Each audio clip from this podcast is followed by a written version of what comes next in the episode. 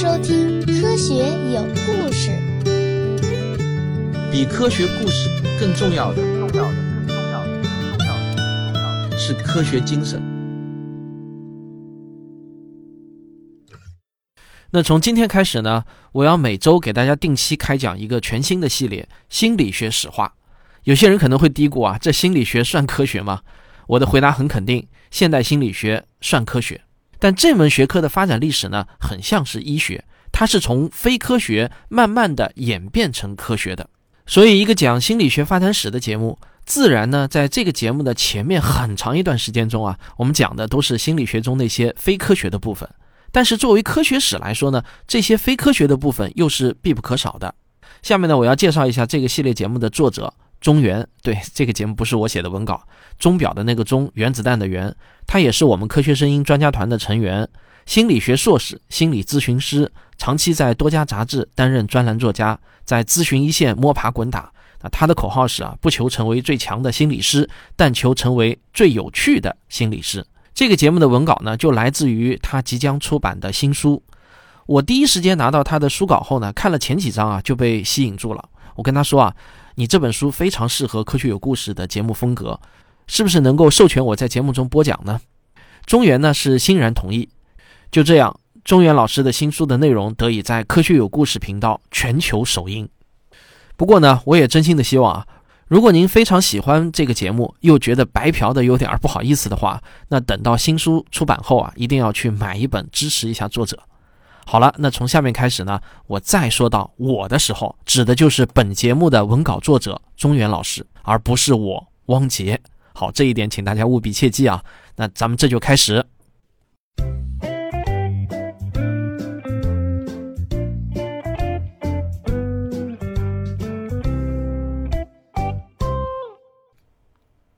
我想，或许再也没有哪个学科会像心理学这样让人假装感兴趣了。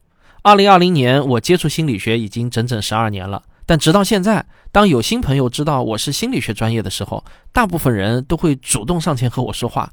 可通常呢，会有三种反应：第一，你是学心理学的，那我可要离你远点，要不然我心里的东西都要被你猜到了。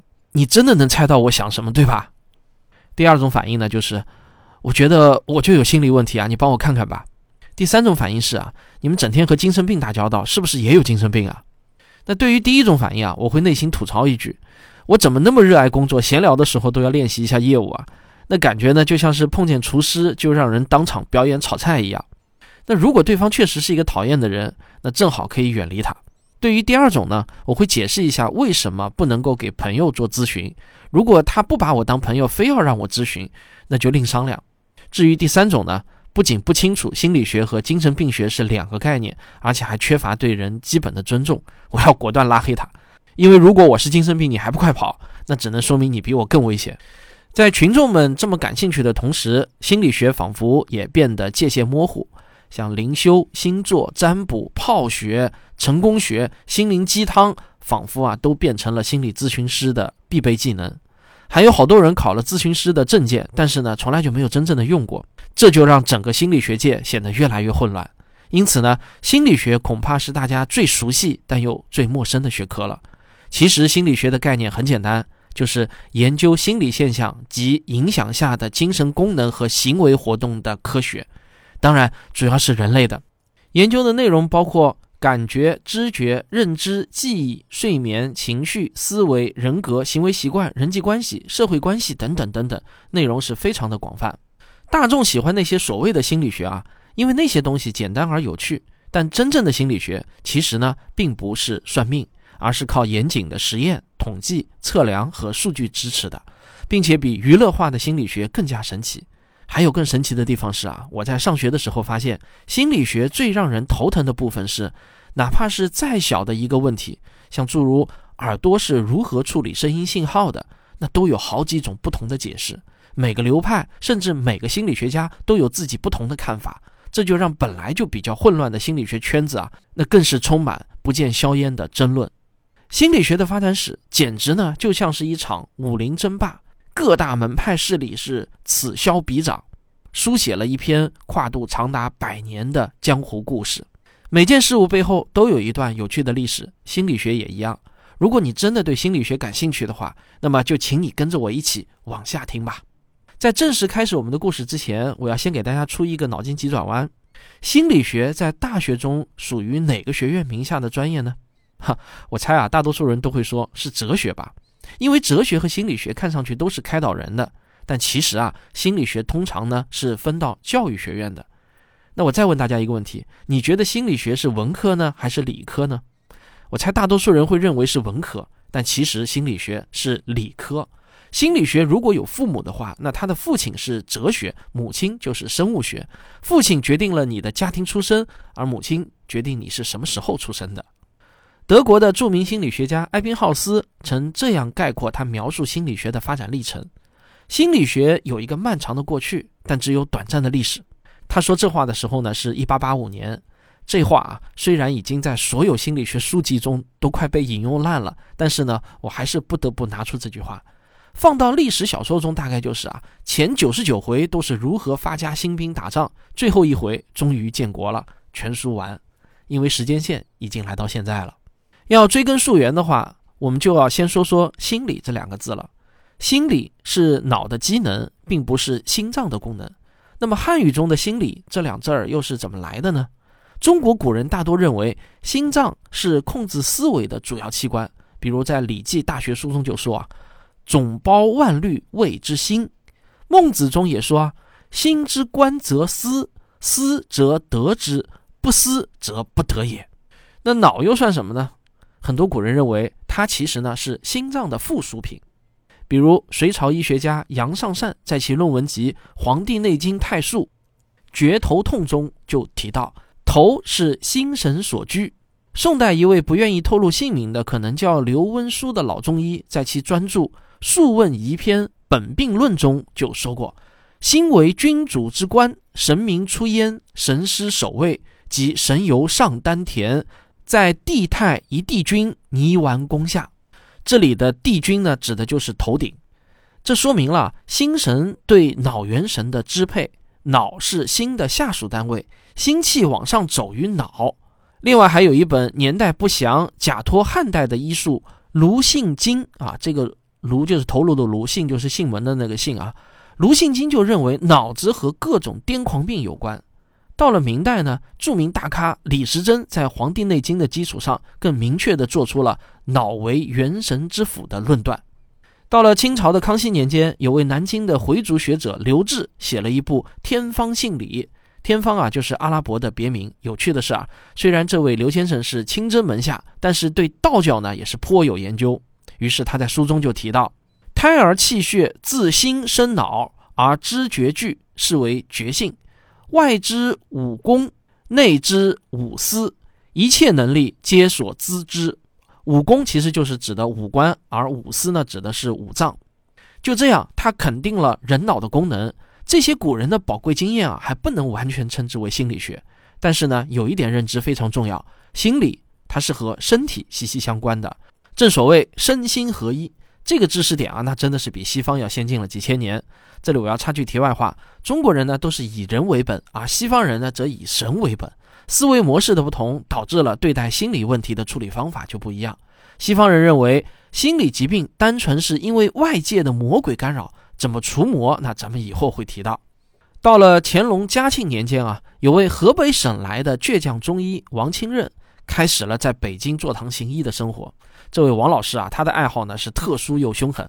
什么爱好呢？他喜欢看刑场杀人，尤其爱看那种千刀万剐的凌迟处死啊，简直是一次都不落。啊原来啊，他其实呢是对人体的内部结构特别感兴趣。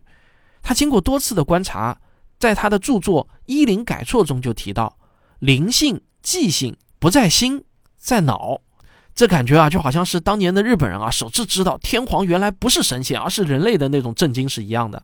王清任在一八三一年去世，差九年没赶上中国的近代史，但是啊，在他死后依旧是圈粉无数。到了晚清的时候，来中国传教的英国西医德珍，在看过《医灵改错》后啊，就称赞其为近代中国解剖家。而梁启超先生呢，也曾称赞王清任是我国医学界的革命论者。所以呢，说这位王老中医推进了中医的近代化也不为过。可惜呢，王清任在中医界呢一直是遭正统中医的批判的啊，这是别的话题，咱们抛开不谈。好，说完了古代中国，那咱们话分两头，再说说在英语中的心理学这一词是怎么来的，西方又是怎么看待心理学的？咱们先上个小广告，广告之后见。在我们这颗蓝色星球上，植物的出现无疑是一个伟大的奇迹。它们不像动物一样可以逃避不利的环境，也不像微生物一样通过快速变异来适应环境。植物选择了一条最艰难的道路，去改变环境。那植物到底经历了什么？它们的经历中又隐藏着哪些关于生存和竞争的深刻思想呢？我的最新付费专辑《植物有故事》将带你一起去解开这些谜题。英语中的心理学就是 psychology，psychology 这个词啊，拆开来看，它的词根啊是 psycho，就是 p s y c h o，这个呢其实就是精神病患者的意思，在英语里也是出镜率比较高的骂人的话。那这么看来啊，这个词似乎啊是专门研究精神病患者的精神病学，但实际上呢，精神病学啊又有另外一个词，就是 psychiatry。如果要追根溯源的话呢？Psychology 这个词啊，实际上是古希腊语 psyche，也就是灵魂的衍生词。它表示一种研究灵魂的学科。在希腊神话中，有位公主叫赛琪。不过，这个赛琪呢，有一个很常见的错误翻译呢，把它翻译为普绪克。这位赛琪公主的颜值很高啊，外号叫蝴蝶仙子。她看谁啊，谁都是丑屌丝，总是找不到一个相配的对象。她的国王父亲就求来阿波罗的神谕。让他某天晚上到某个山顶等待，有一只带翅膀的大蛇会带她飞走。后来啊，果然如此，公主就被带到一座宫殿里，每天晚上呢，都有个男人在黑暗中和她做一些不可描述的事情。但是这个男人呢，有个奇怪的要求，就是公主不能看他的脸。熟悉希腊神话的朋友估计猜到了，长翅膀的神仙不多，他肯定不能是雷震子。对了，此神啊，正是小爱神丘比特。奥林匹斯山之花，美神维纳斯的儿子。至于为啥脾气这么特别，按照美剧《大力神的传奇旅行》里头来看啊，原因是我不希望你因为我的颜值或身份而爱上我，我希望你爱上的是真正的我。但也有可能是丘比特不知道自己长得到底算不算好看，怕被嫌弃，因为在很多传说版本中啊，他都是一个盲人。谁叫爱情是盲目的呢？但有一天啊，公主没忍住，趁着丘比特睡着了，拿油灯一照。果然是帅破天际啊！这样一比啊，自己真的是丑到不如人家脚后跟。根据古罗马作家阿普列乌斯的所说，这公主啊手一抖，还把灯油烫到了丘比特的脸上。这被热油烫醒了的丘比特啊，顿时就犯了起床气，翻身一跃，飞出窗外，像疲劳驾驶的飞机一般，消失在茫茫夜色中。公主为了追回帅丈夫，又经历了来自婆婆维纳斯的重重考验。原来当年就是维纳斯要治一下他的得瑟，派儿子去惩罚他。谁知道儿子沦陷了。不过呢，有惊无险，那些看似不可能完成的任务，都因为公主的颜值高而有贵人相助而完成了。最后呢，在希腊神话中扛把子宙斯的调停和撮合下，公主和丘比特终于是破镜重圆。所以啊，像赛琪公主那样追求他人本质的这么一个过程，后来呢，就成了一门学科，psychology。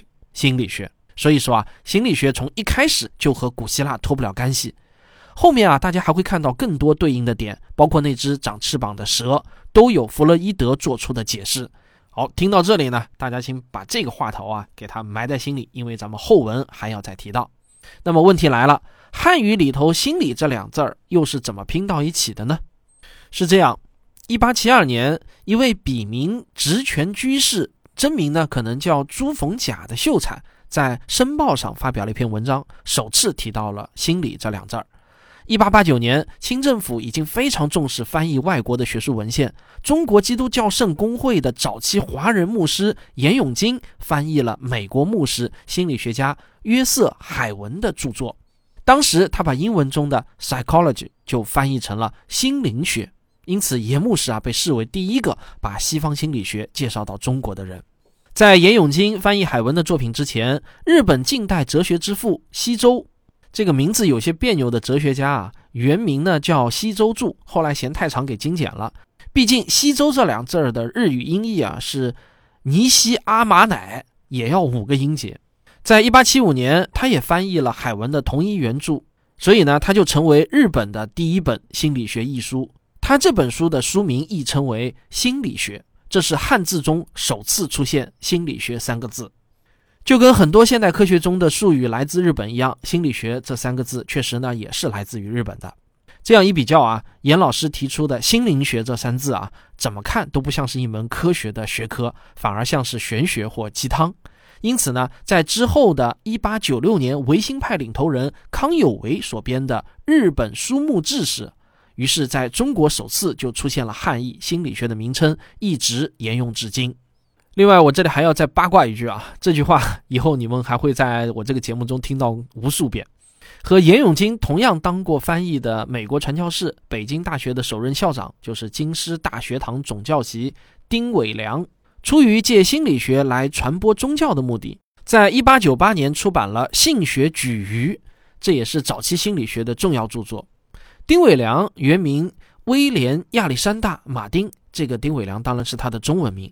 不过啊，他还有一个非常符合其著作的表字，叫冠希。当时的中国啊，维新的风气正盛，可是维新派老大康有为的主要研究方向还是四书五经，社会急需各种科学思想。清政府在被打脸多次之后啊，也意识到这一点，于是北洋水师学堂有一位不太愿意教书的校长，在心理学史中就登场了，他就是著名的翻译家、维新志士。和严永金发音上是同姓的严复，严复先生的同期练习生如萨正斌、刘步蟾等人都当了舰长，而看严老师自己啊，当不成舰长的我就只好去教书了。严老师亲口说自己当校长呢，就是为了一份工作。不过当校长的时候呢，比较闲，他看了很多书。看完康有为的书之后，他觉得孔家学说不够用，于是呢，他的目光就放到了西方科学上。经过反复的筛选。一八九六年，他翻译了英国生物学家赫胥黎的《天演论》，宣传了“物竞天择，适者生存”的观点，还加了很多自己的观点。一八九七年十二月，这本书在天津出版的《国文汇编》上连载，被清政府禁止后呢，又出了单行本。后来呢，就产生了让严复也始料未及的巨大的社会反响。严复最早的稿子啊，是给梁启超看的，梁启超读后呢，称之为“天眼惊雷”。一夜的时间就撰抄了一本给他的老师康有为看，康有为读了此译稿后，发出眼中未见有此等人的赞叹，带着习惯性的古文口音，称严复是中国西学第一者也。我讲这些啊，并不是跑偏，因为赫胥黎的这本书支持了达尔文的进化论，不仅仅在生物学中掀起了革命，也大大影响了其他的学科，尤其是心理学。在我们这个节目的后面，还会多次在心理学史上提到达尔文。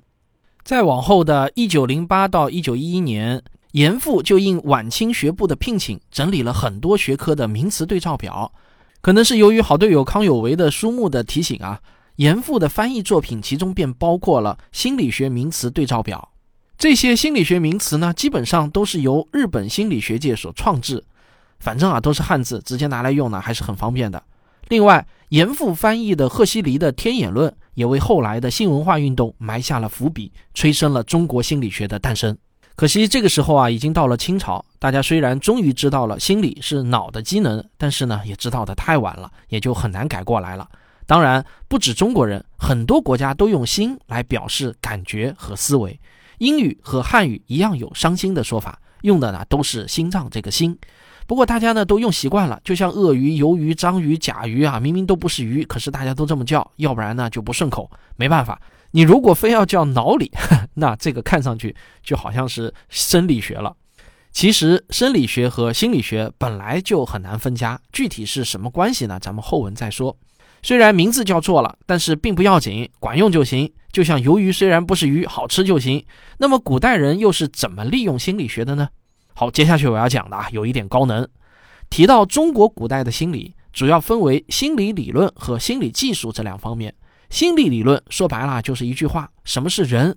那些早期的思想家，我们熟悉的老子、孔子、墨子、孟子、庄子、韩非子、杨朱、荀子等啊，都提出了自己的观点。汉朝时期的儒学呢是大杀四方啊，从此呢纲常伦理就成为了主流思想。到了南北朝时期，佛教逐渐中国化，强调修心；道教随着唐朝政府的鼓励开始发扬光大，主张天人合一、道法自然。宋代又出现了程朱理学，明明有了王阳明的心学。那为了防止我们这个节目跑偏变成哲学节目啊，咱们也就不多说了，请出门右转，自己翻冯友兰先生的《中国哲学史》去。现在啊，是时候展现真正的技术了。上古时期。巫医是不分家的，人们有了病，不管是心理上还是生理上的，首先呢都是要靠跳大神。这个跳大神的学名啊，可能很多人不知道，它其实呢是叫咒游术。第一个字呢虽然念这个咒语的咒，但其实呢写出来呢是祝福的那个祝字，念快了很容易就变成猪油术。《黄帝内经》中就说啊，咒游术是上古的医术，咒是对神祈福的意思。游是病因的意思，也就是把自己的病告诉神仙，希望得到救治。放到现在呢，就是请仙跳大神。一九七三年，湖南长沙马王堆三号汉墓中发现了一本无名的帛书，根据推测呢，这应该是战国时期的。这是我国目前发现的最早的医书，上面就记载了五十二个病方，其中就有咒游十三方。虽然咒游术到了宋元之后，随着医学的发展而不断的被边缘化，但是它到了比较靠后的时期呢，仍然时不时的被人提起。虽然明代的大医学家张建斌曾说啊，国朝医术十三科，这里面的第十三科啊就是咒游术，俗称就是跳大神。那这个跳大神到底有没有用呢？根据古代的记载啊，还是挺有用的。隋唐时期。太医当中就有咒镜博士的官职，这位博士手底下呢还有咒镜师二人，咒镜工八人，咒镜生十人。这个呢就有点像当时的中医院当中啊，除了针灸科、推拿科、消化科之外啊，还有个科室叫跳大神科。过去有很多无法被理解的疾病啊，都被统称为邪魅缠身。这时候呢，就要请博士先生带着他手下的研究生们一起通过咒游术。来把人治好了。西汉刘向《说院》中记载，上古有一位医生叫苗阜，擅长咒游术，助扶而来者、鱼而来者，皆平复如故。就是说啊，不管是扶着来的还是坐车来的，只要经他咒游术一番操作啊，原地就满血复活。这个不知道的还以为是遇见了以色列来的上帝之子了。明朝有位医学家徐春甫。因为此记载啊，就把苗阜作为中医咒游科的鼻祖。后来咒游术发展的是越来越丰富，出现了以图示意、以咒代药，不光要念咒语，还要画符。那具体啥样啊？大家看过林正英的僵尸片的朋友们应该都清楚。如果一定要用现代科学来解释的话啊，我们也可以把这个看成是催眠术。有些同学啊，或许看过一些催眠术的表演，人在催眠状态下，既可以变得像钢板一样硬。肚子上站一个胖子都没事儿，也能像棉花一样软，那这又是怎么一回事呢？其实啊，这些都是人体存在的潜能，只是平时疲惫的神经信号让人无法做出那样的效果。在我们的潜意识当中，人类的潜能被激发，疲惫信号被阻断，再加上催眠师的合理暗示，比如啊，放在你肚子上的东西很轻，那人呢就会变得好像是初生牛犊不怕虎一样，轻而易举的就可以达到那种效果。很多硬气功表演其实啊就是自我催眠，表演者在表演前要有一段时间的入境，就是通过冥想来渐渐的进入到潜意识当中，同时呢可以暗示自己要面对的东西是很软的，这样就可以表演什么头顶开砖、身躯扛打等节目了。没错，像少林的金钟罩铁布衫什么的，理论上呢其实都是自我催眠。印度和东南亚的赤脚走火炭，它也不例外。所以说啊，这个咒游术说起来呢是借助神力，但是到了近现代，我们逐渐发现，有时候它确实有一些很神奇的地方。但是这些人体的特殊表现，其实呢来源于人体潜能。注意啊，这不是什么特异功能，更不是什么外界的神秘存在。那关于人体潜能到底是怎么回事呢？科学有故事，咱们下期接着聊。本期节目文稿由中原老师提供。科学声音。啊，不知道大家第一期这个心理学史话听下来感觉怎么样？欢迎大家给我留言反馈啊！你们的反馈呢非常重要。